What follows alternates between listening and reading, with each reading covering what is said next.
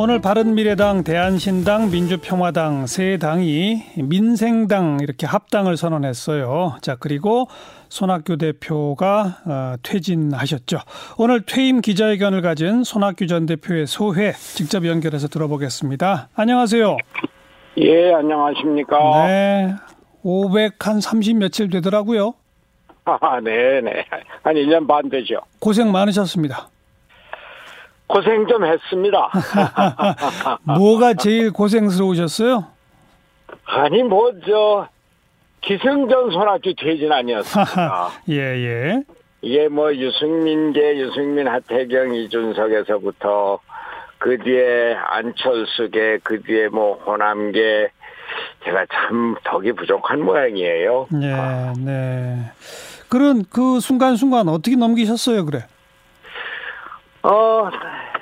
사실 지난 1년 반이 저한테는 참으로 힘들었던 기간이었어요. 예. 손학규가 그런대로 정치를 점잖게 한다든지 합리적이다, 또 정책 지향적이다, 또 경기도지사나 보건복지부 장관 때 실적도 그런대로 있었고 평가도 좋았고. 예.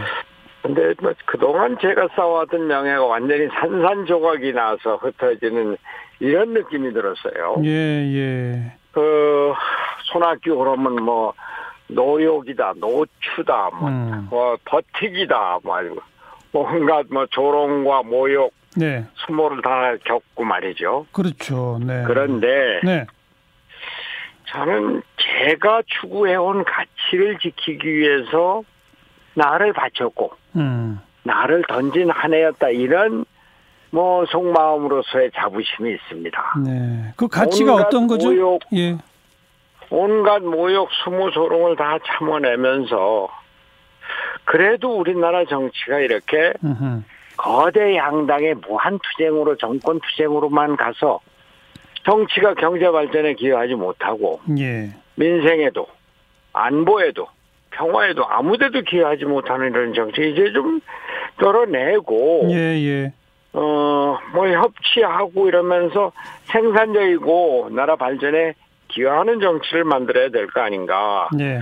그것을 위해서 제3당을 지킨다는 생각이었고, 그것을 위해서 바른미래당이 다른 사람들이 접수해서 그냥 자유한국당으로 갖다 바치는 거, 이건 막아야 되겠다. 예. 또 이 바른미래당을 그냥 자칫 거대 양당으로 이렇게 쪼개서 나가서 제3당이 없어지고 대통령제 하에서 그냥 끝없이 정권 투쟁만 하는, 작년 국회 보세요. 식물국회다, 동물국회다, 그것밖에 남은 게 있습니까? 네. 이런 걸 좀 어떻게 지향하기 위해서 제3당을 지키고, 우리도 왜 유럽과 같이 다당제 연합 정치를 할 수가 없는가? 왜 우리도 독일과 같이 정치가 안정이 돼서 경제 발전에 기여하여 이런 걸 할 수 없는가? 그걸 지키기 위해서 저를 던졌고, 그 과정에서 온갖 오욕, 그걸 견뎠는데, 그렇게 견디면서라도 지키려고 했었던 그런 자부심은 있습니다. 알겠습니다. 네. 유승민계의 흔들림에 대해서 저항하시고 버티신 거는 다 바로 이제 이해가 됩니다. 왜냐하면 그분들이 지금 자유한국당 쪽하고 합쳐져 버렸기 때문에. 결국 그 양반들이 나가면서 우리는 중도 보수 정당이다, 중도 보수 개혁한다, 예, 우리 절대로 자유한국당 안 간다, 그런데 지금 다 들어가 있잖아요. 그러니까요. 이제 그거는 바른미래당을 갖고 들어가야지 이제 자기네 몸값이 올라가니까 그렇게 하려고 그랬었던 거, 그걸 막았던 거죠. 그러니까 그건 금방 이해가 되는데, 예, 귀국한 안철수 전 대표가 지금 본인 혼자서라도 국민의당으로 역시 마찬가지로 제3당, 4당, 중도 세력의 길을 가겠다고 하는데, 거기랑은 왜 함께 못 하시게 됐죠? 제가 크게 아쉽죠. 저는 안철수를 기다렸거든요. 네네. 안철수 독일에 갈 때 독일 가라고 거는 게 저였습니다. 예. 가서 한 6개월, 근데 실제로는 마음속으로 한 1년 정도 있으면서 좀 잊혀지고, 거기서 독일에서 4차 산업혁명도 공부를 하고, 저는 특히 독일의 총리민주주의, 그렇죠, 예, 이제 다당제 연합정치, 이걸 좀 배워라, 이런 생각이었거든요. 예. 그런데 이제 여기서 제가 탕평을 좀 잘못한 게 있어요. 오신환 의원을 사무총장으로 임명을 했는데, 예예. 오신환 총장이 바른정당 유승민 계였는데, 이쪽 제가 그걸 탕평을 한다고 하니까 안철수계에서 이제 반발을 한 거예요. 네, 예. 그게 이제 계속 발전이 됐는데, 어쨌거나 저는 안철수 대표가 돌아오면서, 예예. 이 당을 원래 만들었었던 중도 그 정치, 안철수가 오죽하면은 극중주의라고까지 표현하지 않았습니까? 맞아요, 맞아요. 그거를 회복하는데 앞장서줄 것을 바랬고, 안철수가 앞장서서 총선을 이끌어주길 거를 바랬습니다. 저는 그런 것을 만들어주겠다고 생각을 했는데, 예. 아유, 와갖고서는 대뜸 제가 거기서 표현도 했습니다만, 마치 그 오너가 CEO, 너 이제 그만둬. 내가 할 거야. 이러듯이. 네네. 아니, 저한테, 그동안 수고하셨습니다. 말 한마디가 없었어요. 예. 들어와서 공항에서부터 일주일 동안 돌아다니면서 전화도 한 번 없었습니다. 네. 근데 이 사람이 나중에 보니까, 이 당을 다시 회복해서 한다기보다 자기가 신당을 만들어서 자기 독자적으로 가겠다, 이렇게 아예 마음을 먹고 계획을 짜고 온 것 같더라고요. 아. 그래서 거기에 대한 실망, 좌절, 이게 정말 제가 제일 힘들었었던. 그렇군요. 예. 하지만 이 거대 양당 체제 비판하고 이 중도 제3당 노선, 이거는 같은 방향이기 때문에 혹시 앞으로라도 같이 가야죠. 그러니까 앞으로라도 같이 할 여지가 있을까요? 글쎄 모르겠습니다. 안철수 대표가 저렇게 나간 사람이. 네네. 이제 저는 얼마든지 같이 하지 않는 얘기를 할 생각이 있고 한데. 예. 근데 그 주변도, 이제, 안철수, 대표가 독일, 미국에 있을 때, 여기 중도 보수로 해서 보수 대통합 쪽으로 가자, 이런 분들이 대부분이었거든요. 그렇죠. 그렇죠. 지역구 사정도 그렇고. 그래서 그 중에 한 분은 이미 이제 갔는데.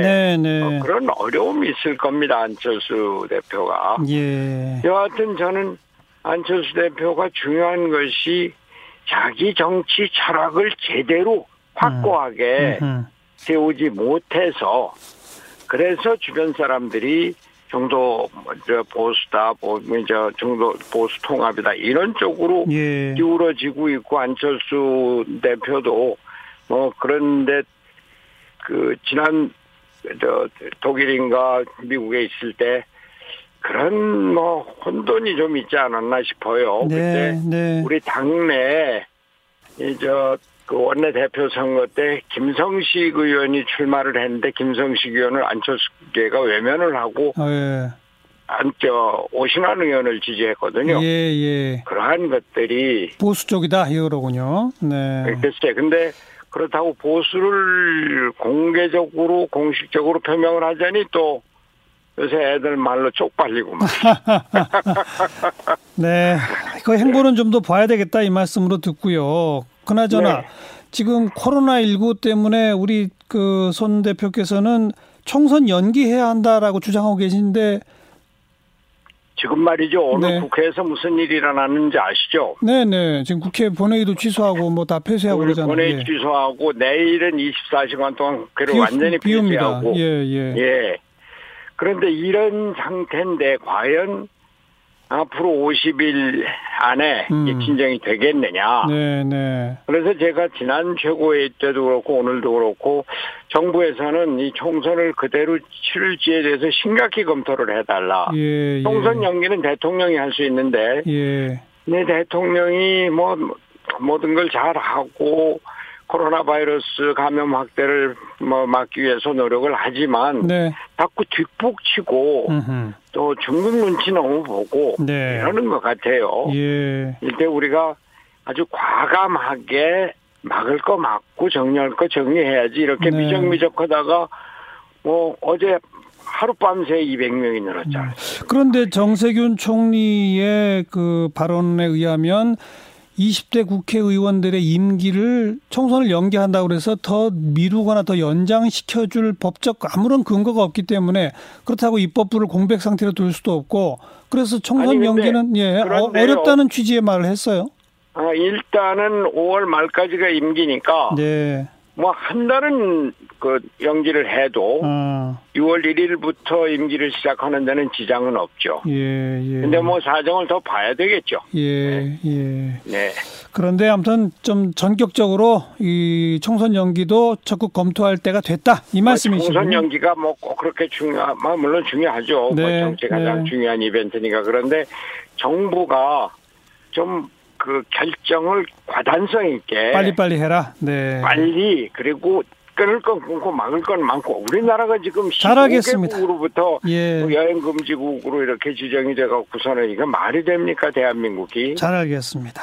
네. 다시 한번 그동안 수고하셨습니다. 말씀드리고 여기까지 듣죠. 고맙습니다. 감사합니다. 네, 손학규 전 대표였습니다.